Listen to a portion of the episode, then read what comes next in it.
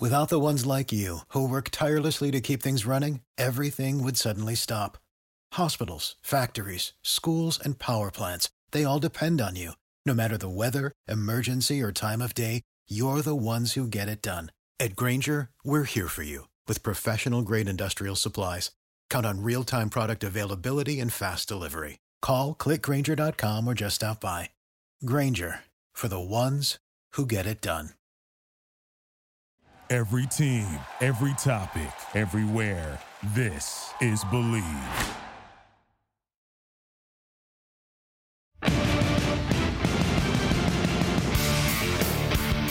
Hello, Raider Nation. Welcome to another edition of the Bleav It Raiders podcast on the Bleav Podcast Network. I'm Dennis Ackerman. Pleased to be joined by former Raider great Stanford Routt. Stan, let's begin with the embarrassing loss to the Chiefs. Give me your thoughts. Oh, wow. Uh, man, I think that watching that game, it starts to make me question what's going on in the locker room. And, you know, one of my good friends told me years ago, even back when I was playing for the Oakland Raiders, he used to always ask, like, man, how's the locker room with you, with you guys? Like, because, you know, if you don't have that team camaraderie, if y'all aren't together, it's not going to show up on Sunday. So Sunday's game with the very first play, obviously, the fumble that wound up being the 22 yard uh, fumble recovery touchdown. And then you see, obviously, Hunter Renfrow trying to do everything he can. He, he coughs it up. But the last one to Zay Jones. And the way Zay Jones, and I don't want to go ahead and just put this all on him because it's not, but right. the way Zay Jones, but the but the body language after the fumble, the the nonchalantness, that's what makes me now question. Okay, what's going on in the locker room? Has Rich Bisaccia lost lost the team? That's something that really rained hard to me watching that game. Listen, the Chiefs are a great football team. There's no doubt about that. Pat Mahomes, Tyreek Hill, Travis Kelce, whatever. But like the Kansas City Chiefs are not 89 to 23 points better than the than the Raiders. They're not that much. You give up a 40 burger twice in the same calendar year to the same team. Come on now. So that's why uh, it's getting to the point to where I'm wondering what's going on in the locker room. Are the players actually playing for each other? Does it seem like the players like each other? Do they like the coaching staff? Do they believe in it? Because you can lose a game. That's football. That happens. But to go ahead and actually watch that game with the way it just seemed that so much of a snowball, because like I said, I get it. The Chiefs, they're playing good right now. The Chiefs ain't no damn L85 Bears, no. DA. No, they ain't no great. damn it. Chris Jones, Frank Clark, ballers. Tyrann Mathieu, baller. No doubt about it. But come on now. They make the 85 Bears. So that's why, like I say, uh, it makes me really wonder what's going on in the locker room internally because the Chiefs are good, but they're not that much better than the Raiders. Yeah, you know what, Stan? I mean, this game to me was kind of over before it started. Yannick Ngakoue gets the team. He has the brilliant idea. Let's huddle up on the Chiefs logo. I mean, oh my good, what what are you doing? And then, like you say, the very first play of the game, Josh Jacobs fumbles. I, I never even saw the ball pop out. I honestly thought Same here. I, I'm like, that ball's coming back. There's no way he fumbled. Then they show the replay you know, and the Chiefs scoop it up for the touchdown. Stan, these two teams have been playing since 1960. This was the Raiders' worst loss in the history of this rivalry. Now, you know, look, at the Raiders are still in the playoff picture. I get that, but I, I do really think they're done. Like you said, with questioning what's going on in the locker room. They've had the coaching change. They've lost both of their 2020 first round picks because of off the field incidents. I feel bad for the fan base once again. I mean, it looks like another lost post, you know, season, no postseason since 2016. I don't feel like that streak's coming to an end. I just don't feel like there's reason to believe that the Raiders can turn this things around. I mean, even if they finish 10 and 7, the AFC picture is so muddled. Yeah. I, I don't know if they can make it. I, I, I, really don't. And now, with that being said, I don't think these games moving forward are meaningless. I mean, I, I want to see, you know, some of these younger guys get in. Divine Deablo, uh, you know, Malcolm Koonce has had a couple sacks in back to back games. You know, some of these other guys who might be playing for contracts next year. I mean, yeah, but it's hard at the same time, Stan, not to look ahead. I mean, as you mentioned, Bisaccia, has he lost the locker room? Who's going to perhaps be the Raiders' new head coach next year? What about Mike Mayock? Is he coming back? Is Derek Carr going to be back? He's only has one year left on his deal. I mean, we're not going to know these or these questions to these answers, but I think you got to think about it. And and bear with me. I texted you this earlier, but this is my Christmas wish list. Okay, here we go. I'm going to start with the GM, and I'm going after current ESPN broadcaster Louis Riddick. He played six seasons in the NFL, including a stint with the Raiders. Stan, he's been a scout with the Philadelphia Eagles and Washington football team. He's also on two separate occasions been a head of director of player personnel. He has total of 13 years working in NFL front offices. Last year, I know he interviewed for both the Detroit Lion and Houston Texans GM positions. He was rumored to have been a very close second for the New York Giants when they went with Dave Gettleman instead. Pretty sure the Giants regret that decision now. He knows this Raider organization, and I feel very comfortable with him in charge of it. Now, to me, his first order of business find an offensive minded head coach. And I don't have to look very far, and that's Eric Bieniemy of the Kansas City Chiefs. And I think it's twofold. One, you're going to wound somebody, a rival within your own division. And then listen yeah. to these numbers. He's been calling plays for the Chiefs since 2018, Stan. Kansas City's been to a pair of Super Bowls. They won one. The Chiefs offense has finished first, second, sixth. And this year, they're in top 10 in points scored, even with all their struggles. And the final thing I'm doing, I'm calling Seattle and I'm calling Green Bay. And I want to know if Russell Wilson's available. And I want to know if Aaron Rodgers is available. And I want to know what the price is. Now, look, at I'm a fan of Derek Carr's, and I really am. But at this point, he's been here eight years now, Stan, and one yeah. playoff appearance. And you know, Stan, in most places, a quarterback gets three or four years in one place. And if they haven't made the postseason, it's time to move on. And maybe a change of scenery would be good for Derek as well, because I'm not saying it's all on Derek, because he can't block and mm-hmm. he can't play defense at the same time. But I just think maybe it's time to part ways. I, I, I really do. Yeah, I think. Uh, yeah, to your point, I think uh, Louis Riddick. I think that'd be a fine hire. Eric Bieniemy, I think that'd be a good one as well. Still, kind of makes me wonder why for so long it seems like he's a bridesmaid, never a bride. Sometimes I kind of wonder, okay, is he saying something wrong in the interview process? Is there something he's not doing that these other guys are doing? Who knows? That's a story for another day. Uh, as far as Russell Wilson and as far as Aaron Rodgers, I think that uh, obviously he's still playing at a high level. Maybe he's going to be available. I don't see why Green Bay would just want to go ahead and be willing to give in his demands, even though maybe they're not going to be able to come to agreement to an agreement for some reason. I think that they will be able to come to something. I think Russell Wilson probably seems like the more likely option as far as who's going to be available, uh, just based on everything that's happening in Seattle right now. And it seems like Russell Wilson is still uh, open to the idea of other teams when you see when you still see reports. So yeah, I mean, go ahead, kick the tires. Clearly see if Russell Wilson is available, if Aaron Rodgers is available. As far as Derek Carr, obviously one playoff appearance in eight years, and even that playoff appearance he wasn't even available for because he he uh, he broke his leg. But I think that in this, in this game, you got Tom Brady, Drew um, Drew Brees is already retired. You got Tom Brady, you got Russell Wilson, you got Aaron Rodgers, you got Josh Allen's, you got the Pat Mahomes, the Lamar Jacksons of the world. You got those guys now, the Kyler Murray, go ahead and put him in that same category. But I think once you get past that top six, that top seven, top eight quarterbacks, and you could even throw Dak Prescott in there if you want. Once you get past that top six, top seven, top eight quarterbacks, if somebody's not that definitive upgrade, I can see why you go ahead and just stick with the girl who brought you to the party. And I think that's why Derek Carr has lasted for so long in a Raiders uniform. But would you extend him, Stan? He's got one year left on his deal. I, I, I just wouldn't. I mean, yeah, you want to have somebody in place, but I don't know if I would extend him. I don't. I think I could. Go ahead. I could see. I could see the Raiders extending him. You know, two year deal for I don't even know what the number is per year, but whatever gets him in that top 15, top 12, top 11 ranking annual per year salary, whatever that may be. I could see something like that more like a two year deal, one year, uh, you know, the last year's an option year, something like that. But as far as, you know, five years, 125 million, you know, five years, 160 million, or whatever the quarterback's signing for nowadays. No, I definitely wouldn't do that. I need to see more. But at the same time, like, do you really want to go with the stopgap guy? Because, you know, in today's game, I'm not even sure where the Raiders are going to finish at throughout the season, but they're probably not going to have a top five pick. Correct. And you know, right now in, in today's college football landscape, you got to have like a top 10 pick if you want to get one of these quarterbacks. Uh, so if you're not going to finish in the top 10, be able to draft some top guy or some by some stroke of imagination where all the stars align where you know a Tom Brady is actually available on the open market, you know, it's really, really hard to get an upgrade. So that's why you see a lot of teams like the Daniel Jones of the world. Giants are sticking with him. You see the Broncos went and got Teddy Bridgewater, who's more of a stopgap. You saw the Washington football team actually went and signed Ryan Fitzpatrick.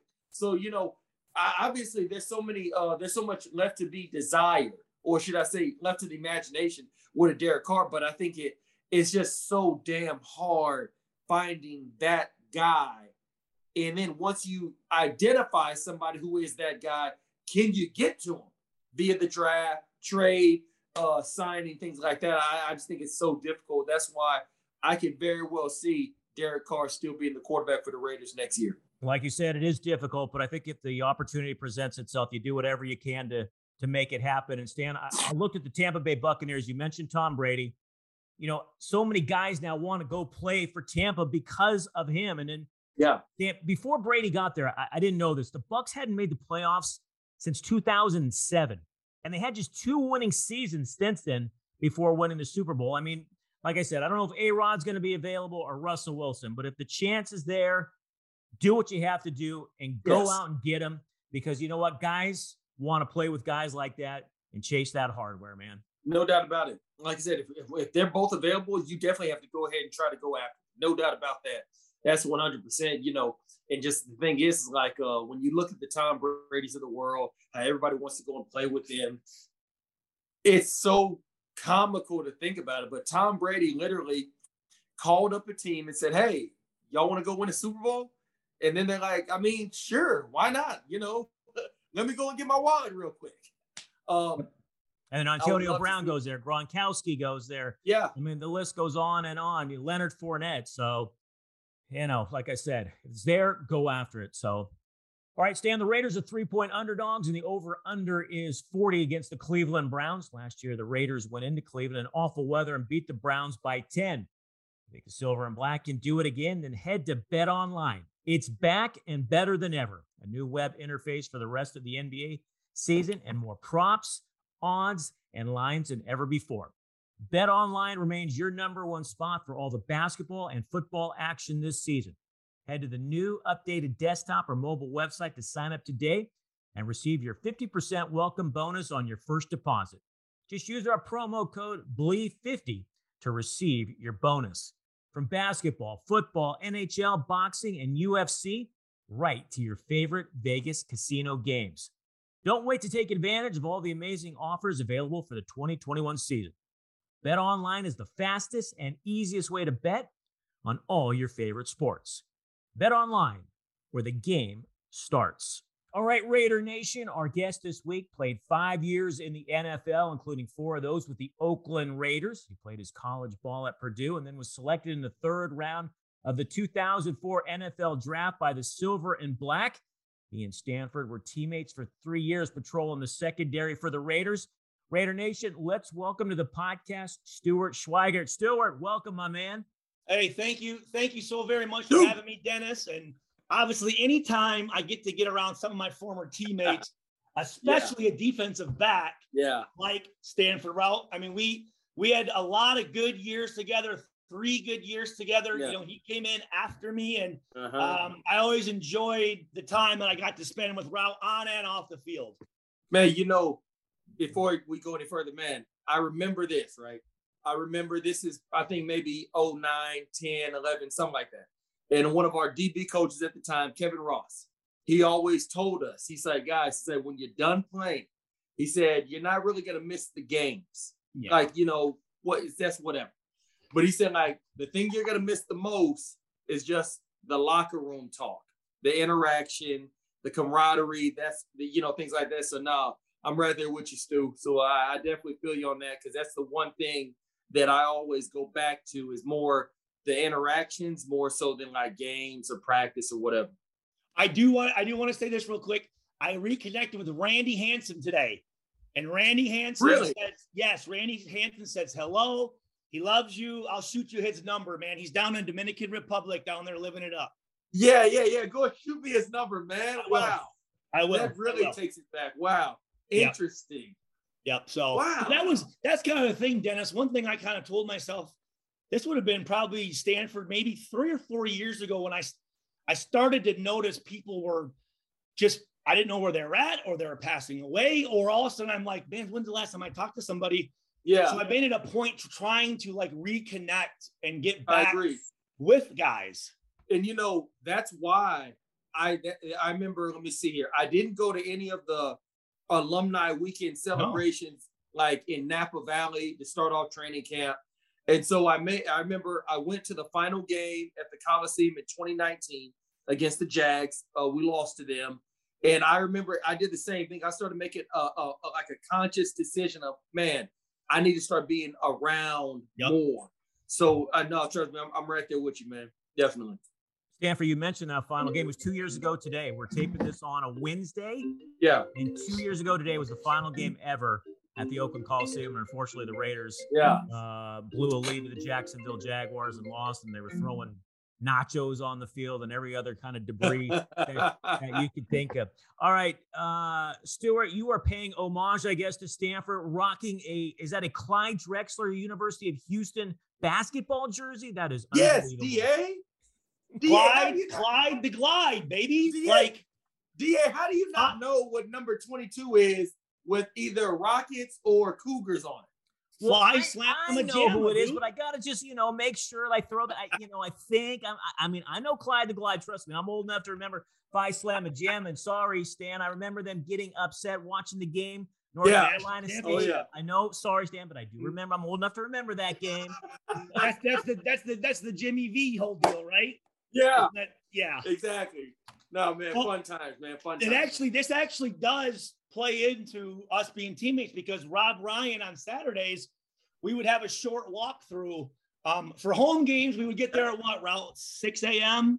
6 30. yes, something like that. Something like that. They'd Yeah. have Southern Cafe, which oh boy. It, Yeah. it was like I know. I know. it was like uh it was like fried chicken, like pork chops, greens. Uh, it was all good food, but not at Yeah. six thirty in the morning. But anyway, so we'd watch Mhm. film and then we'd go out and do a walkthrough. And Rob Ryan was like, "Hey guys, instead of wearing our jerseys, let's mix it up and wear like your high school jerseys." Yeah, some guys didn't have their high school jerseys, so he goes, "You can wear throwbacks." So that ever since that day, that would have been my first home game. Um, I went and I bought a Dan Marley Central Michigan Oh, uh, throwback because he was my favorite player being Okay. from Michigan. And uh, ever since then, I started collecting throwback jerseys. I think I have over like 350 of them. God damn. What's your favorite? Shit. Oh God, I probably probably probably my Dan Marley Central Michigan just because it's it's original. It's 44 and it's like again from my state. But I always tried to get like like players that people are like, who in the who is that guy? Or Yeah. like you know guys that maybe had some drinking or drug problems or something like that. You know, get their jerseys and so Yeah. or or what we would do is I try to uh, that Saturday whoever we were playing like represent that city somehow. So Mhm. I know what you're saying. Yeah. Yeah, you did that. Very. I cool. think Routt, you always wore. Didn't you always wear uh what Pat Jones's Oklahoma State Barry Sanders jersey? Yeah. Or, uh, or a Rob, whoever's jersey that was Winks Yeah. or somebody's. I remember. Uh, yeah, that's who it was most of the time. So, Stuart, what have you been up to these days? Oh, geez. Um, well, uh, let's see. Here's the here's the quick summary. So, Oakland to Washington to New York to uh, Detroit. Then I played in the United Football League for Omaha Nighthawks in Nebraska. Uh, while my family lived in in Saginaw, I would just go out there for the season. When I got done with that, I, I owned an indoor football team called the Saginaw Sting for four years. Uh, we were in the Intercontinental Football uh, Intercontinental Football League. I was actually the commissioner of the league for two years. I was in charge of 10 teams in six states. Uh, sold that. I had a limousine company for a little bit, had a training business called Impact Training by Stuart Schweigert. Started to have kids, uh, started to see some of the issues from concussions. Um, I was in a uh, workers' comp claim in California where I had found out that I probably had over 50 to 60 of them when I played. Concussions? Um, yeah. Yeah. Oh my goodness. Yep, yep, yep. Um, and we, we can talk about that a little bit, but yeah, so the concussions and then, um, you know, my impulse control, my thought of consequence, um, my prefrontal cortex was damaged. So, um, you know, like just basically my brain turned at 33 or 34 from a, a 34 year old professional to about a 17 year old kid. And I'm doing things that doesn't make any sense. And I don't even know why I'm doing it. My wife doesn't know why I'm doing it. But luckily, through therapy and medication and, and seeing the right people, um, we we had we at that time we had two kids. Uh, there was nothing really up in Saginaw. I mean, very depressed when you talk about Saginaw, Flint, and Detroit, I seventy five, all the uh, you know auto industry. Mm-hmm. So we moved down to West Lafayette, Indiana, where Purdue is. Uh, yeah, uh, my wife my wife was an all American hurdler here at Purdue. We've been together for twenty years. Uh, we have a twelve year old daughter Cameron, a eight year old daughter Emma, a four year old son Alex, and a two and a half year old daughter um, Avery. But I actually went down here because I had my own radio show for a while. Um, but I, I, left that, and then I, I did. I was the uh, uh, facilities director at the YMCA, and because of the anxiety and, and, and just the way that corporate America is, and Ralph, I don't know if you've ever had a job outside of football, but the way that people operate and treat you, man, it's it's disgusting. And yeah, it's different. It's for us. I don't have that off switch, so if someone said like, I can't just bite my tongue anymore. So Luckily, um, I was here. awarded total and permanent disability in March. So now I'm a I'm a retired stay-at-home dad of four, and I I'm I'm in a nice little routine here. And you know what's great is during this whole COVID thing, I would a year and a half ago, two years ago, I'd say there's no way I'm going to have a conversation, a meaningful conversation with somebody over a computer screen. Yeah. But now, like it's changed. Like I I like this for, for me, this is my social life. You know, I, mm-hmm. I I don't have to go out. I don't have to dress up. I don't have to spend money. I don't have to worry about how am I getting home or whatever the case may be. But I can have a conversation with you, you and Dennis, and it actually feels like we were actually in the same room together. So agreed. My agreed. wife's a nurse, and um, that's it, man. I think that's uh, that's fills everything fills everything in there. Yeah. And I just got reconnected with the Raiders this past August yeah. after me leaving in 2007, and I'm mm-hmm. so happy to be able to do it. That's fantastic. Any any kind of stories that about Stanford that you can maybe share with us during your playing days? oh man, there's one there's one off the top of my head that like comes to well, mind. I would here's the deal with Routt. Like, you know, Routt Routt was a social guy, but Routt also he you were kind of a your your own little person. You know what I'm saying? Like in my he, own bubble yeah, he would just, you know, he'd come out with us sometimes, but other times he just we didn't know what he really did, you know. I mean, but he was he was always fun when he went out with us. um, but we had this in 2007. It was a uh, Christmas uh, Secret Santa like thing with mm-hmm. between the DBs. And, you know, you, you draw the names, and we oh, had yeah. in, the, yep. in the and actually I have I, I have the film of this too, by the way. I'll have to send and make copies of it and send it to you. So we we had to get like each other like stupid gifts or or whatever. Well, and I think this is probably one of the reasons why. What you know what I'm going to split? Oh yeah, I, I, remember it now. Oh yeah, I remember it now. Go ahead. Uh, it's probably the reason why I, I got cut so early in, in my career. But so Routt and Al really liked Routt. Right. That was that was his boy. You know what I mean? That was Routt Routt right? and then and then Willie Brown called him always called him Lazarus because he, he'd always be he'd always be sleeping and he'd be like he rose from the dead, Lazarus, wake up, Lazarus. So I said, you know what? I don't know what to get Routt, and I'm sitting there and I'm oh, looking at the cover of Brokeback Mountain. Oh, I'm just staring at it. I'm going, huh? Let me see if if I can. So I went. I, I probably spent Dennis. I remember me and my wife Chrissy, who's you know Chrissy and Routt my wife knows everybody too, and we're I'm going through every picture I can find of Routt and Al Davis.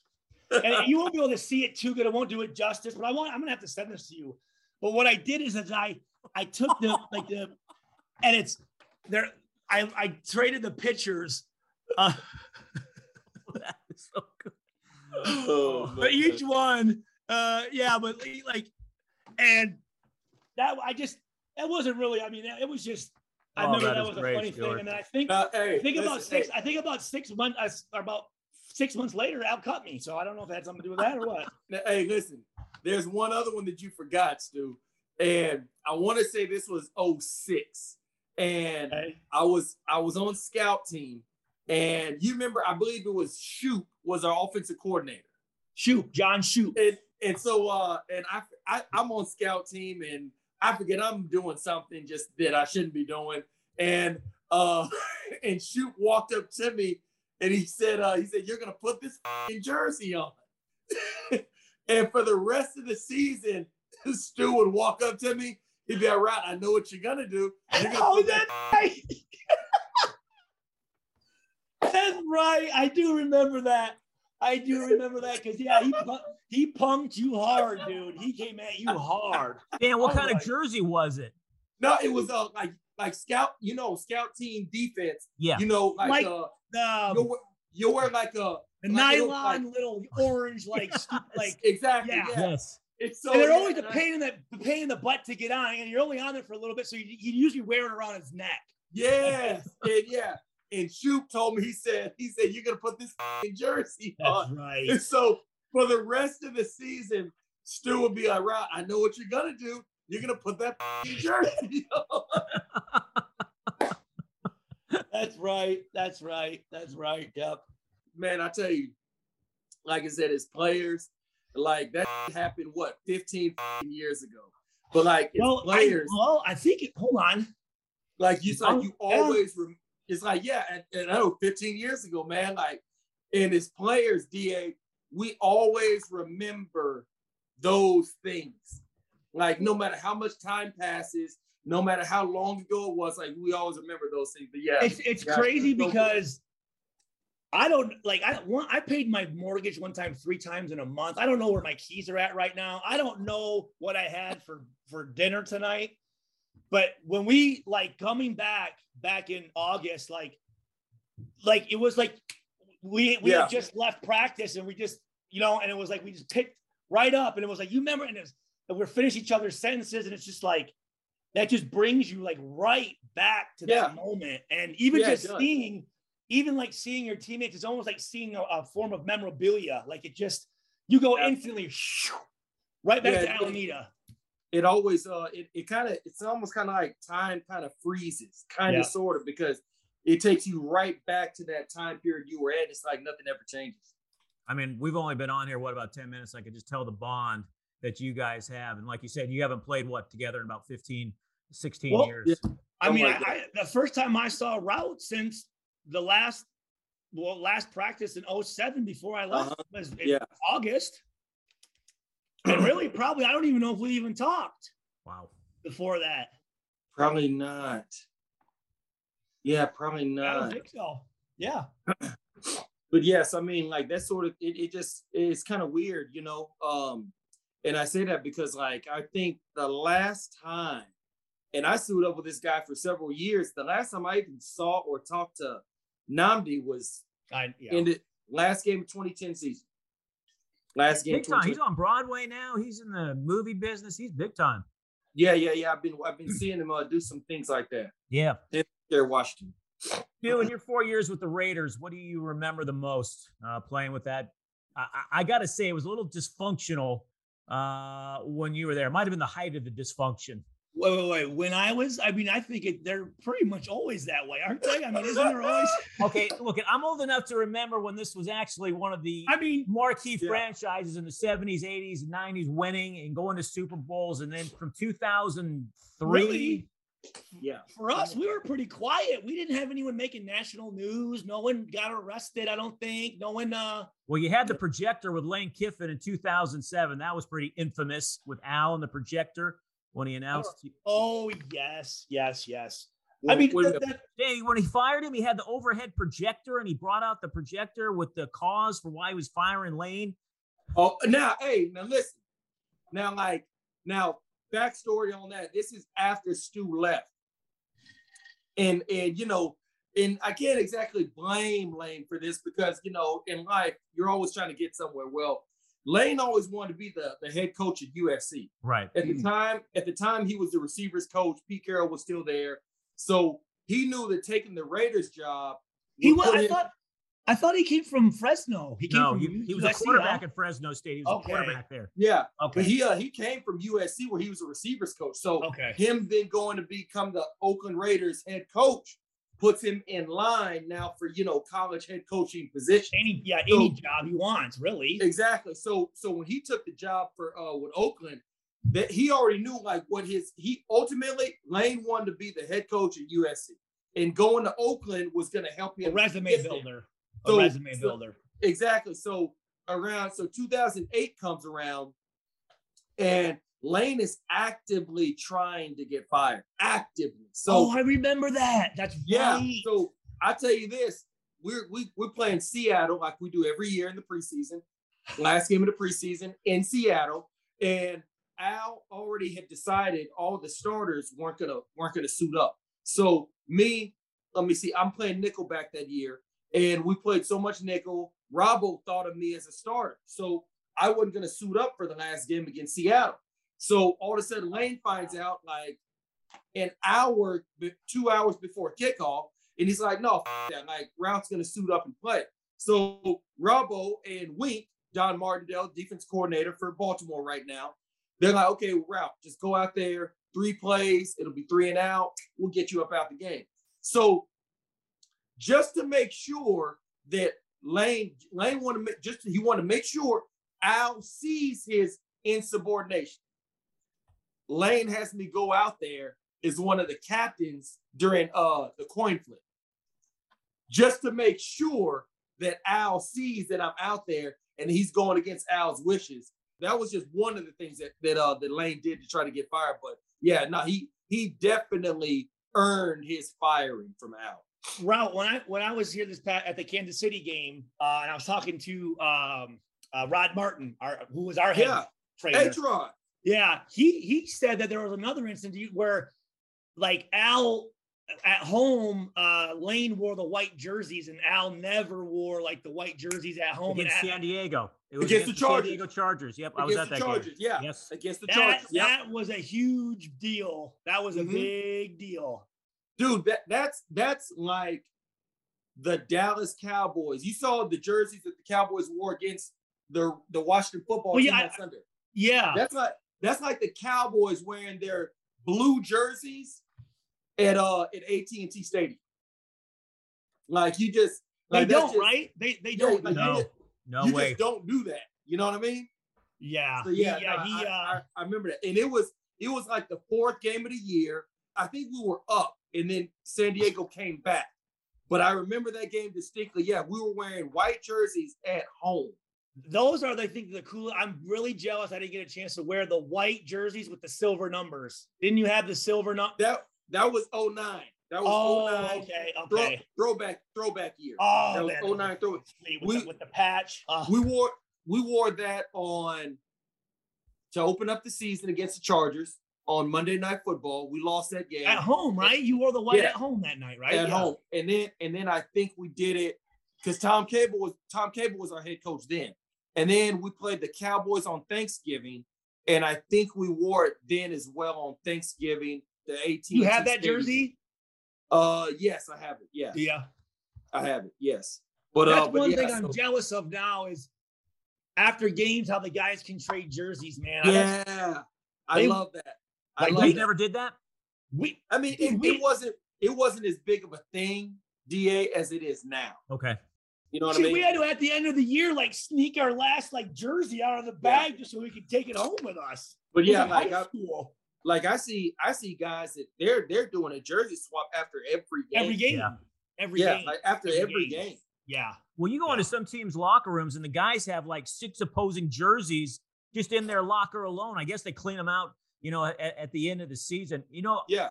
I, I heard an interesting story about the, the, those silver numbers that actually those are the Raiders that's what they wore early, like when they were founded in the early 60s. But mm-hmm. the announcers yeah. complained so much, couldn't, couldn't read the numbers that the league made the Raiders change the numbers from silver to black. I don't know if that's any uh if that's there's any validity to that, but that's that's the story that I heard.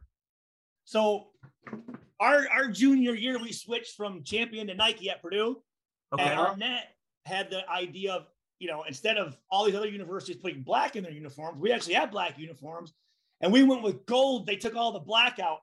So we had gold with these white oh, numbers. Nice. And like uh, it was the same thing. You can't, you could like the announcers yeah. couldn't see them at all. Okay. Now look, hey, I want to ask both of you this. Speaking of of jerseys, I want to know where both of you come out on With the single digits right now? yeah, I know, dude. like Oh, I and maybe this is maybe this is maybe this is what makes me an old head. Whatever. I don't like it. You know, like like it looks fucking weird It does. when I see when I see a when I see a free safety with the jersey number seven or You're you know whatever, and I see a corner number one, like that seems weird as to me. So like I remember uh listening to Tom Brady talk one time. As a quarterback, when you're so used to okay, the guys with the oh, numbers Oh, in the in the, yeah. the guys with the numbers in the 50s, they're the Yeah. linebackers. The guys with the numbers in the 70s and 90s, they're the D line. The guys with the numbers in the 20s, they're the secondary. Like, I can only imagine how difficult it probably is to identify the mic, to know exactly, you know, who is who, things like that. So I just want to, I just want to hear y'all's take. You know what? I'm not crazy about it, but I'm also old enough to remember like Cliff Branch wore 21.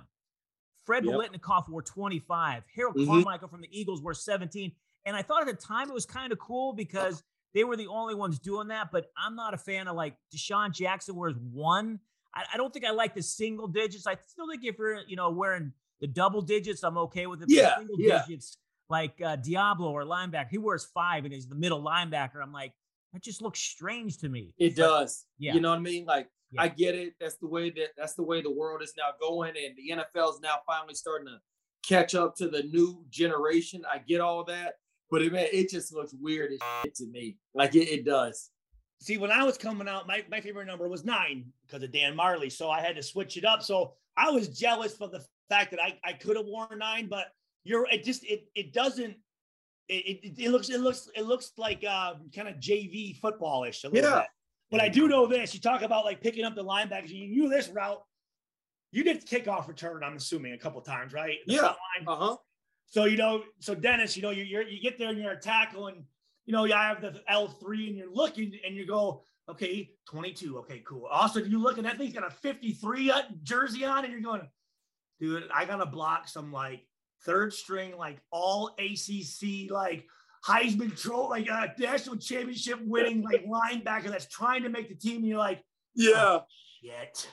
Like if you see a 50 jersey, you're like, oh no, this isn't good. But now, yeah, I guess you don't you don't know who's who. Nope. Yeah. You know what I mean? Like it just it, it's just different. But like I said, that's that's probably just the the 38 year old in me. But uh, it just seems That's man, the it just- Lazarus. That's the Lazarus. yeah, it, dude, it, it seems it seems weird, but like full disclosure, if I was still playing right now, oh yeah, because I wore number eight. Damn it! I college- wanted to guess that. I wanted to guess. I was. I was.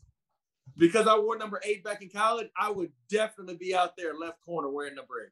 All right. No what doubt. other Raider great wore number eight? Uh, uh, Hall of Daunte Fame. Culpepper. Hall of Fame. uh, Uh, Ray Guy. Ray Guy. you, Stuart. Ray Guy. Boom. Hmm, interesting. Ba boom, baby. Stuart, you intercepted four passes in your career with the Raiders. Can you name the quarterbacks you got? yep. So my first one was against Miami at home, um, against um, uh, Gus Frerotte. And uh, it was kind of cool because Nick Saban was the head coach. Nick Saban recruited me when I when he was at Michigan State before I went to Purdue. Uh, the second one would have been uh, this one right here, Brett Favre in Lambeau, um, which just Lambeau Field and Brett Favre. Like I grew up in the Midwest, man, and like Favre was just like a throwback, tough football player. And he could he could throw that thing, dude. He actually Yep. we were playing actually he burnt he burnt us, Routt. We were playing cover four on that side, and someone got behind us, and we didn't I don't know what we were doing, but we Mm, they Yes. scored on me and you. Yes, I remember yes. that. Um, yeah, Brett then- Favre, one of the best to ever do it. In Houston, or uh, sorry, against Houston, me and Raul back there against Sage Rosenfels, Rosenfels, Roosevelt's, yeah. and then uh, J- Jake Plummer and uh, Mile High. And then I have to say this Michael Vick in Atlanta when they won the NFC Championship. Uh, my rookie year, but it was called back because Tommy Kelly was a little quick off the snap.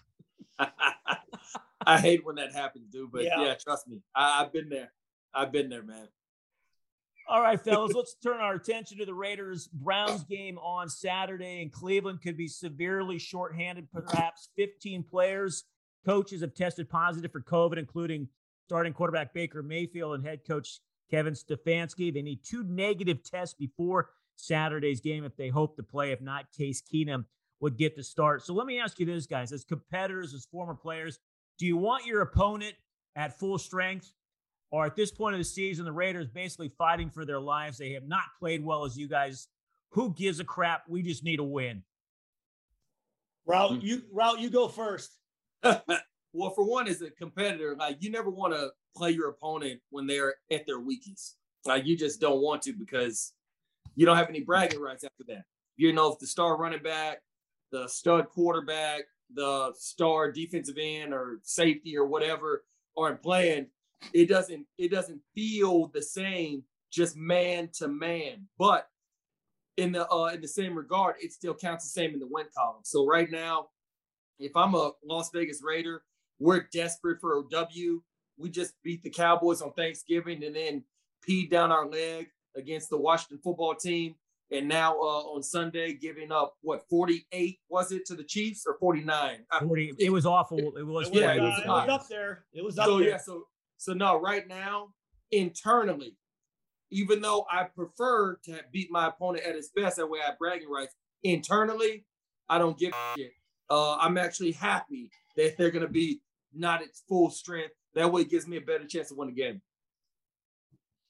Stuart. So for me, um, take them how you can get them, baby. They're hard to get. I don't. It's hard to win games in the NFL. It's hard to win games in college and high school. It's hard to win games in a rec basketball league. Yeah. So anytime you can have a chance to, here's the part that sucks. So because wow, I feel like we've had those games where a team was like, this dude's out and this dude's out, this dude, and then you go out there and you lose and you're like, what just happened? Yeah.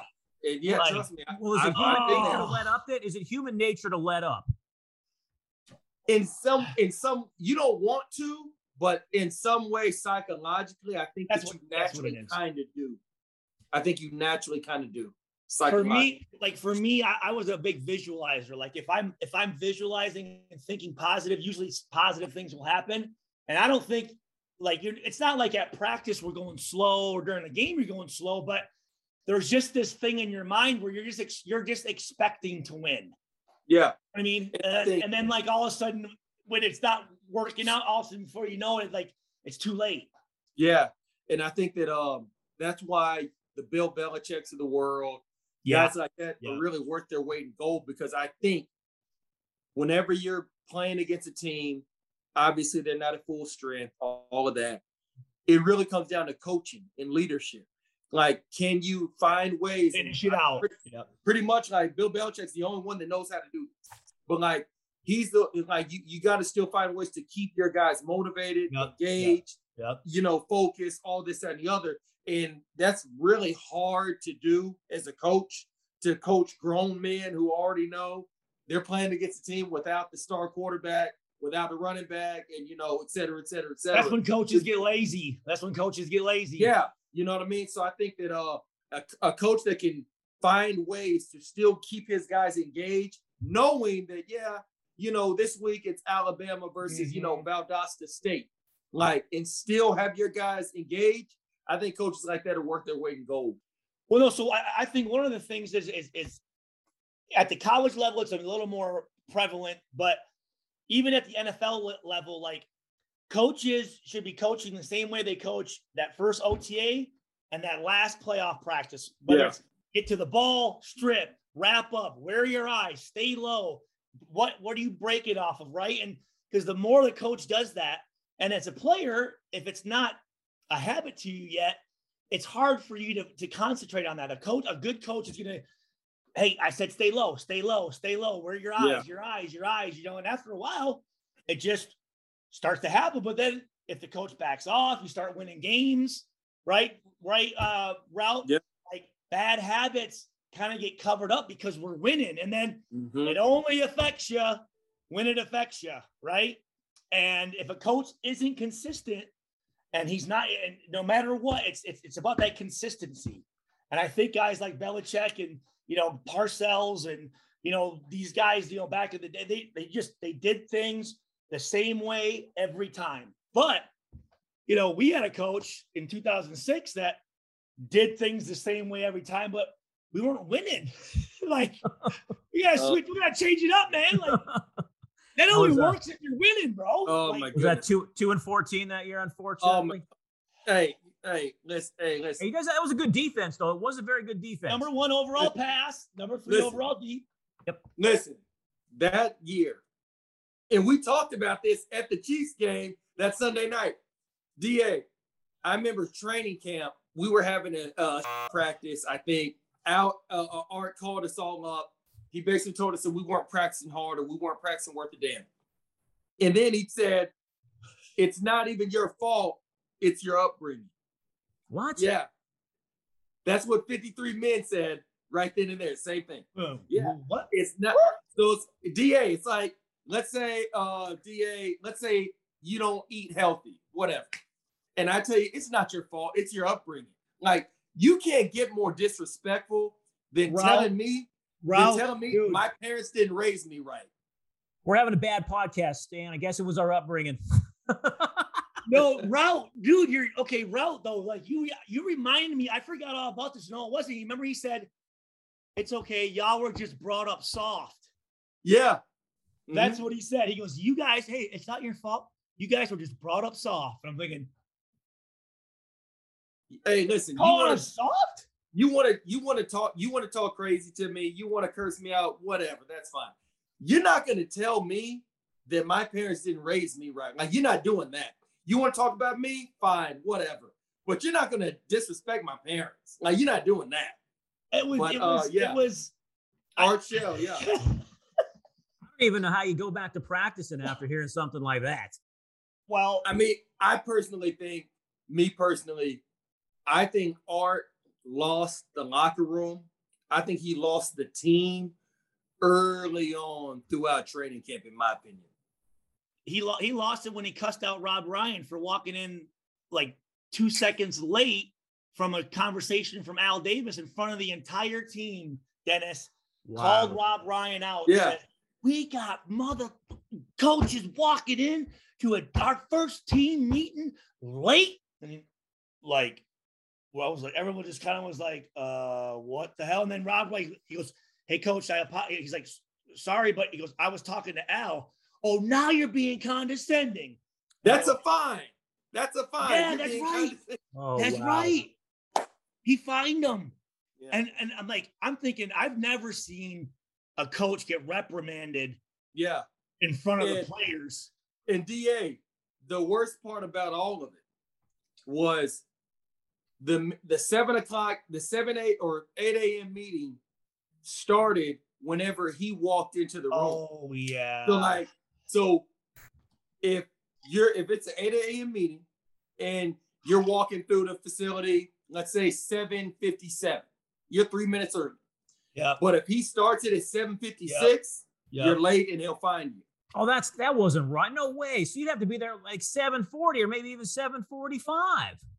But he would also he That's would also kicker. fine he would also find some guys the max and other guys he wouldn't find at all. So I'm like, you know what? If you're gonna be a jerk, just be a jerk consistently. To everybody. Yeah. To everybody. Everybody. Yeah.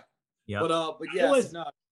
It was Yeah, a long yeah. year, man. It was a long, long. year. Well, I'm sure as a player, trust me, as a fan, it was because I remember the offense couldn't score. I I, I think they didn't score an offensive touchdown in like the last three or four games. And I, 'cause DA. I went to trust me, I went to a handful of games that year, and Didn't they have Yeah. four sacks in a row on offense? Didn't, didn't Walters get sacked four Oh, times got- in a row? he got- in yeah. He got He got Baltimore? sacked. I think the offense gave up like 70 something sacks that we, year. It's we like got they- we, we got blanked three times that year, twice on national TV. Did we? Yes, Seahawks, Chargers, Seahawks. Seahawks, and then there was another game that was just a, a regular Sunday afternoon game. I just forget. But we got blanked twice on national TV.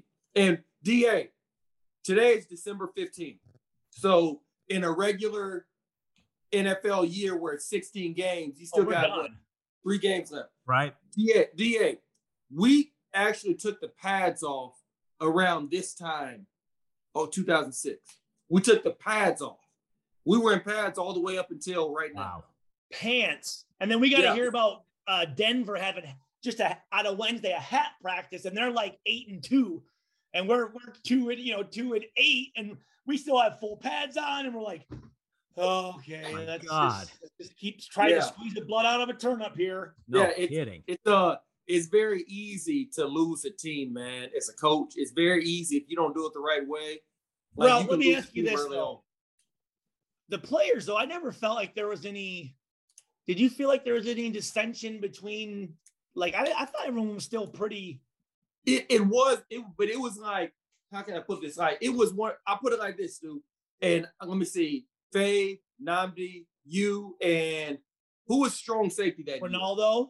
That's right, Ronaldo. So I Maybe, can tell you like this. Too. Like for me as a player, obviously I'm the nickel. No, I think T Poole was our nickel back that year. Oh, but the thing, the, the, thing, the thing, the thing is, is that when you know going into the game, okay, let me make sure that I do my part. Let me make sure I put on a good showing. But as a team, because of the way we practice, prepare, this yeah, and the other, yeah. you know that more than likely it's going to be an L.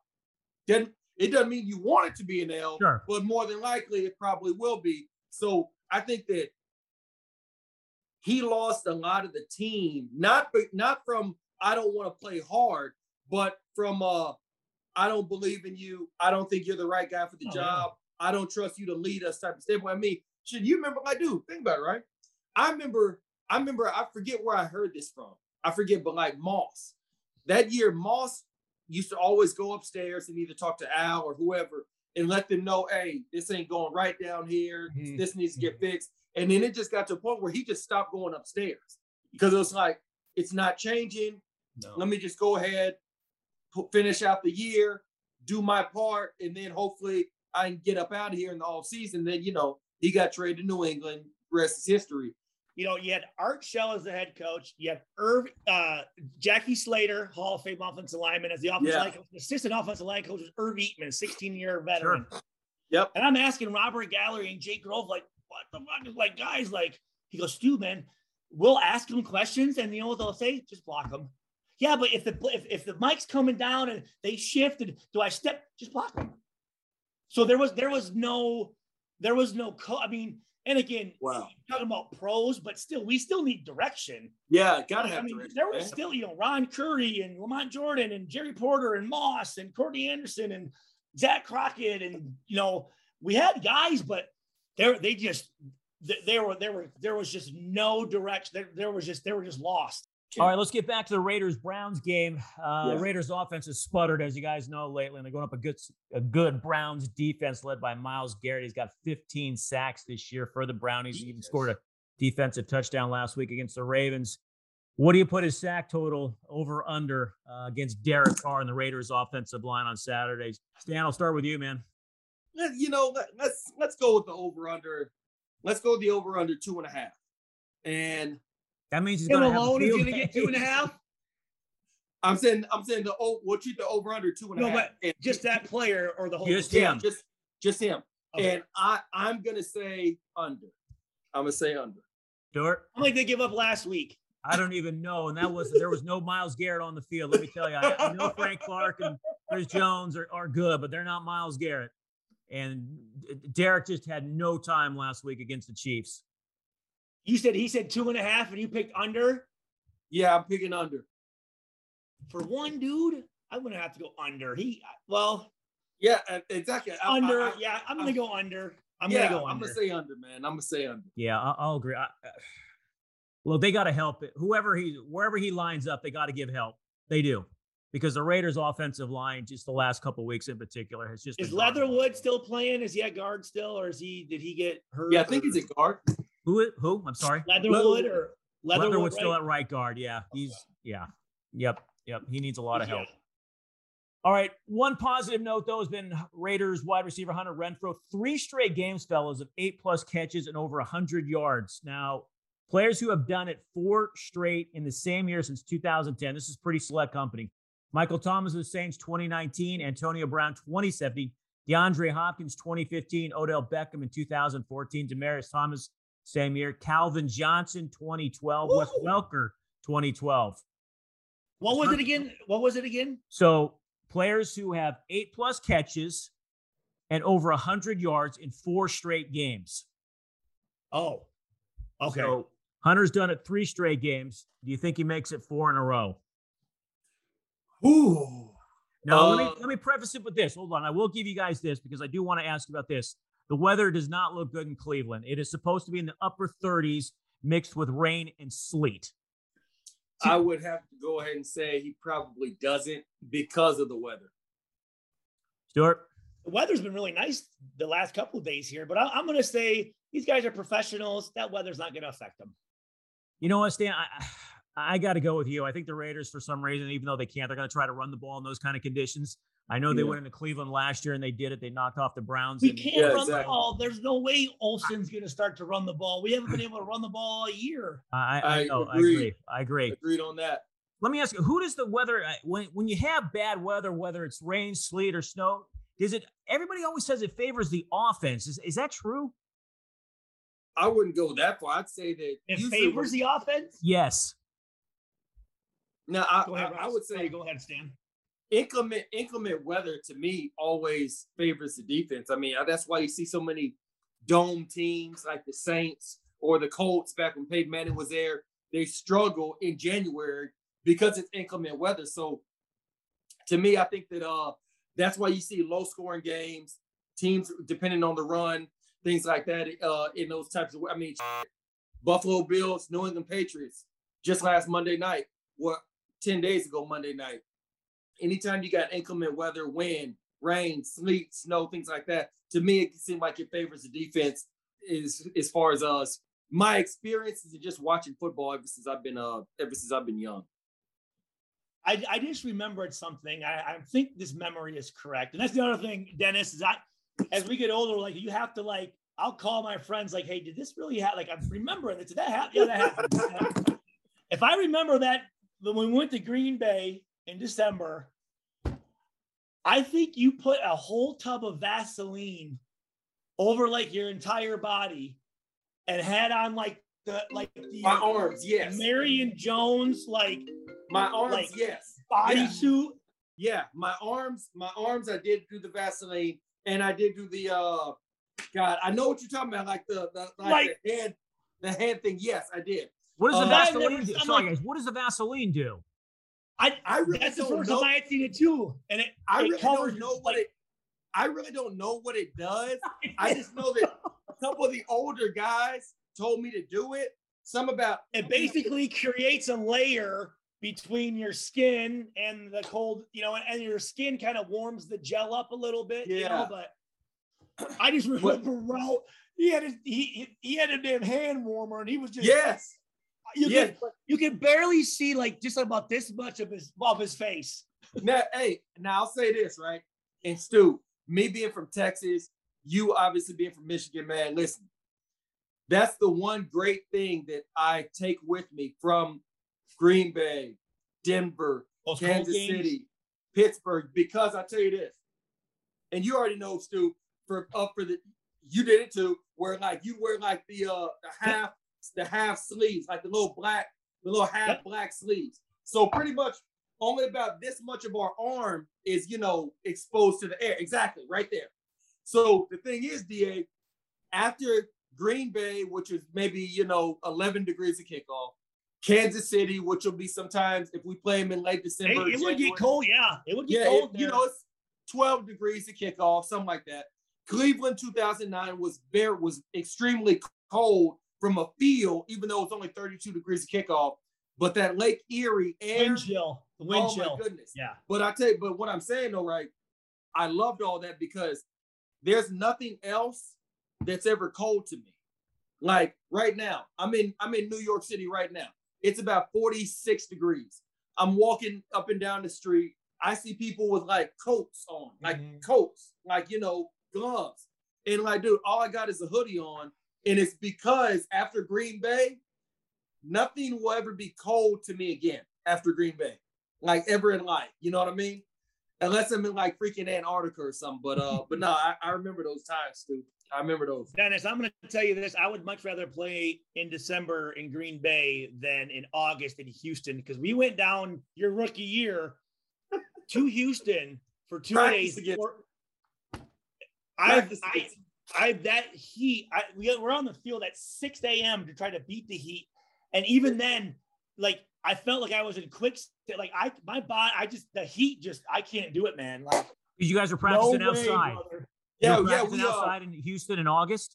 yeah, because you know, you know, the Oh. preseason how you'll play against a team on Oh, like sure. Saturday, Yeah. and then you'll Oh. you'll practice against them like that Wednesday and Thursday. But in in, in that right there, Da, Oh.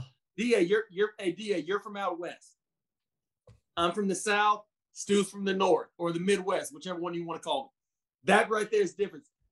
I'll take in August. you will? fucking- Oh, You will? ra- Over Stan, I'd rather be cold. I'd rather over- be cold, man. Oh no! Listen, over like Green Bay or Kansas City, no, dude. I I can bundle I up. I can I bundle will take up. I will take Texas Heat Oh, any day of the week, twice on Sunday. Yeah, but don't you admit there's Texas Heat, then there's Houston Heat? I mean, it's it's a. I'm, to be honest with you, I'll tell you like this, Stu. It actually is even hotter in Austin Jeez, than than Houston because remember, because remember, Houston is is Is that the water?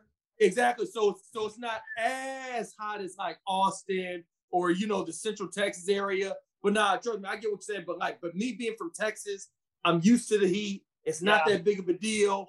It's just like Stu, you from Michigan, you know, Yeah. Saginaw. Yeah, So like, Yeah, you'll yeah. take that. But nah, um, I like I can handle the cold.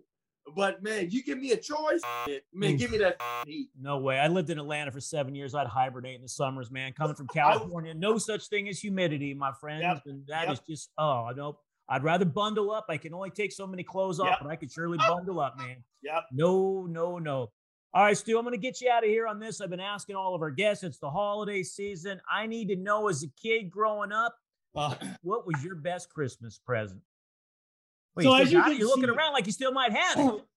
no, I have no. Listen, so I have two older brothers, two older sisters, and my oldest brother, one of his deals was um he he didn't keep anything. So when I was younger, he like like taught me like to keep like all my stuff. So I actually have. I'm gonna say this was probably one of my favorites right here. The old, the old Godzilla. Godzilla, yeah. oh, And then you remember these? I was Oh a big my Ninja goodness. Turtle Oh fan. Ninja Raphael. Turtle. Yeah, Raphael. those. And then if you look here, I had my own little like carrying case. And this, this, um, and what's cool is my son plays with all this stuff, but these are all like all the like the Ninja Turtles. Wow. Okay. Look at that. I love that. No, That that is was awesome. that was that was my favorite cartoon, Oh yeah. you know, video game characters. Yeah, the Ninja Turtles. And then now me and my son, we we get like the Predator NECA action figures. We collect Uh-huh. those and yep. So that's that's what I do, man. Yeah. I, I I stay at home dad. I collect NECA action figures and I do all the, all the house cleaning. That is fantastic. That is awesome, Man. man. Teenage Mutant Ninja Turtles, man. Oh my gosh, Stuart. Yeah. We have, you Thank can't you so much for coming on, man. You have been a fantastic Stu, guest. appreciate Seriously, it. this was so much fun. like how often do you guys do this show? Once a We, week. we do it, what? ev- yeah, every week. So Every- you are more every than welcome to Wednesday? come anytime you want to come back and join us. Seriously, you just let us know, man. All right, you heard Stewart's best Christmas present. And if you want to say goodbye to dull gifts, Lightbox lab grown diamonds are the brightest gift of the year. Using cutting edge technology and innovative techniques, they've cracked the science of sparkle, creating the highest quality lab grown diamonds you can find at a light price $800 per carat. They have the same chemical makeup of natural diamonds, but just are grown in a lab. Because of their process, they can create stones in a bluish pink and a beautiful blue, as well as a classic white. Lightbox lab grown diamonds are the gift they'll never want to take off, priced so they don't have to. They really do make any outfit sparkle. Visit lightboxjewelry.com to add sparkle to your holiday shopping. That's lightboxjewelry.com. Lightbox Diamonds, never a dull moment. All right, Stanford, let's pick some AFC West games now, and we'll start with a Thursday night tilt. And it's actually a really good game. It's the Chargers and the Chiefs. Man, the Chiefs obviously are rolling right now. Chargers, they're doing their thing as well. Justin Herbert, like I've said, one of the best young quarterbacks in this game. He's going to be a budding superstar. But right now, I got to think strategically. And obviously, the Chiefs are good. We all know that. So I'm going to go and go with the Chiefs just so they can go ahead and continue their hold that they have on the AFC West right now. And then go ahead and distance themselves from the Chargers because right now, I think we're looking at a wild card spot, if anything at all. So right now, we got to start thinking strategically to go ahead and get some of these other teams out of the way, or so they can go ahead and they can start losing so we can start gaining on them. So I'm gonna go with the Chiefs. Yeah, I'm gonna go with the Chiefs as well, Stan. That defense is just playing lights out. Uh, it has been absolutely fantastic. So I'll go with the Chiefs as well on a Thursday. It's a short week, long travel uh, for the Chargers. So let's go with the Chiefs. Bengals Broncos. Denver two and a half point favorite at home. Oh man, that right there, I'm uh I could easily see the Broncos winning. Broncos got a good defense. We all know that. Teddy Bridgewater doesn't turn the ball over. Joe Burrow's still young. He's still up and down. He'll have a good game, then he'll have a bad game. Seems like a good game, then a bad game. So even with that right there, because right now the Bengals beat us, we need them to lose. So I'm gonna go ahead and go with the Broncos just because for right now we would win the tiebreaker with the Broncos because we actually beat them head to head. So, uh, so I'm going with the Broncos to beat the Bengals. That way, we can go ahead and get this water really muddy and get everything jumbled right there together for those uh five, six, and seven wild card spots. Yeah, I'm gonna go with the Bengals, Stan. I feel like the Broncos are one of those teams they beat up on the mediocre to bad teams. Anytime they face a team that's halfway decent, they lose. Uh, I'm gonna go with the Bengals, and I do think they cover. And then finally on Saturday, the Raiders Browns. Cleveland right now is a three point favorite, even though I'm not sure if that line is still holding with all the players that could potentially be out for Cleveland. So, Stan, are the Raiders going to you know turn things around and knock off Cleveland in their own backyard? What are you thinking? I I, I mean, and maybe I'm stupid and naive. I just find it hard to believe that they're going to lose their third straight game again, another three game losing streak and this time to be to a team that's not, even going to have their starting quarterback. You know, obviously with the Washington football team, Taylor Heinicke, he's been starting for a number of games ever since Ryan Fitzpatrick got hurt. He even started in the playoff game last year against the Bucs. So uh, he's entrenched as a starter for the moment right now for the Washington football team. But for the Cleveland Browns, you know, you're just going to go ahead now. Uh, I'm assuming it's going to be Case Keenum uh, is the uh, starting quarterback on Saturday. I just have to believe that they're going to find a way to actually quit embarrassing themselves and actually go ahead and get a W. You know, I'm torn on this one, Stan. I feel like if Case Keenum is the starter, then and I do, and the Browns are missing that many players, I do like the Raiders. If Cleveland gets most of these guys back, I, I, I don't know. I don't see the Raiders snapping this losing streak. So, you know what? I'm just going to pick the Raiders for the hell of it. Uh, three point favorites. I, you know, I think it'll be a close game not greatest uh, weather conditions. So I'll go with the Raiders. And let's see how it plays out on Saturday. hey, man, this was a fun episode. I mean, uh, yes. Stuart Schweiger was a lot of fun. I really had a great time Definitely. with this one. I've just been one of my guys for a long time, man. I was I was happy to see him. All right, Raider Nation, that's going to do it for another edition of the Bleav in Raiders podcast presented by betonline.ag. For my partner, Stanford Routt, I'm Dennis Ackerman. Thanks so much for listening. And may all your punts find the coffin corner. Without the ones like you, who work tirelessly to keep things running, everything would suddenly stop. Hospitals, factories, schools, and power plants, they all depend on you. No matter the weather, emergency, or time of day, you're the ones who get it done. At Grainger, we're here for you with professional grade industrial supplies. Count on real time product availability and fast delivery. Call clickgrainger.com or just stop by. Grainger for the ones who get it done.